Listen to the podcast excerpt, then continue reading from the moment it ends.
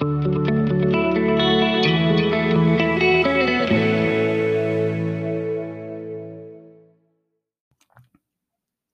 back to the Parbar podcast. This episode is a brief tidbit on parenting. One of the things that's common in parenting is that you're a good parent if you tell your kids yes. If you just say yes to their requests or yes to their whatever they think they need, if you say yes and give them that desire, you're doing it well. I think one of the aspects of biblical parenting is the necessity of the no. Not just like no, don't don't steal, no, don't don't lie, no, don't don't do this. Uh, not just the moral application of, of the negative aspect of God's law. Uh, you don't don't disobey your mom. No, you can't do that. Those kinds of things are all true, and good parents will do them. But the idea of telling your children no in a way of withholding something good from them. Now, that might strike you as odd for Christians to say that, that it's good to withhold something good from someone.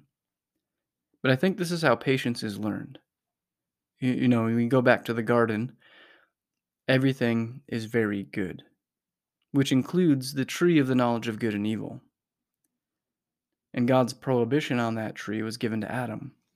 You cannot eat of this tree. We know that every tree in the garden was given for food. The text clearly says that, and that every tree in the garden is very good. So every tree in there, including the tree of the knowledge of good and evil, is meant for food, and it's all very good. Which leads me to surmise that the prohibition on the tree of the knowledge of good and evil was temporary. God had a very good thing in the garden, the knowledge of good and evil. And he told Adam he had to wait. He told him, no.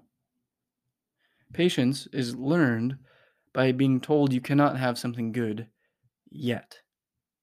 And think about the way as adults, if think about our lives, if God, our Father, did not interrupt us and frustrate us all the time, we wouldn't learn patience. If God did not interrupt us and frustrate us, which He does because He's a good Father, then we wouldn't learn patience.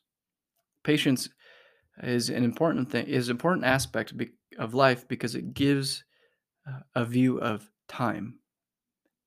We talk about immediate gratification, and there's an aspect to life in which gratification has more enjoyment when it comes later.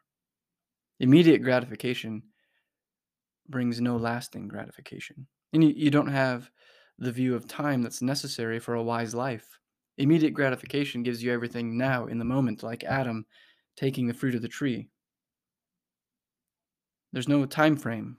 But learning patience, being told no and having to wait for a good thing, learning patience gives you the ability to see history. You know, if you if your children know that they're going to get gifts on their birthday and they say and their birthday's Wednesday and they say, "Dad, it's Monday. Can I just have my birthday presents now?" and you want to be a good dad and you go out and I and you love giving gifts. I mean, who doesn't? And you go, okay, let's just open them early.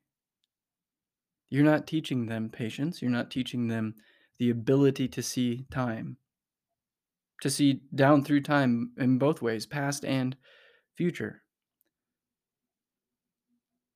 Healthy parenting includes telling your kids no, but doing so in the right way. Again, not just no with the moral negatives. Do not lie. Well, of course not. But, Dad, can I have that Lego set? No. Dad, can I have something good right now? And you say no. Or maybe you make him work for it. Or maybe you make him pass a test to get it. Maybe you make him learn patience. And patience gives you the ability, like I said, to see a time, see history. And what Christians need the most as we grow and mature in this world is the ability to see history unfolding according to God's will. We need to be able to see the past, and we need to be able to have patience to look forward to the future. And I think without parents telling their kids no, this patience will be entirely lost on a generation of Christians. So, parents, wisely, lovingly, learn to tell your children no. Because being told no is healthy. Because patience is learned by being told you cannot have something good. Yet. Thank you for listening to the Parbar podcast. If you have any questions, please feel free to email me.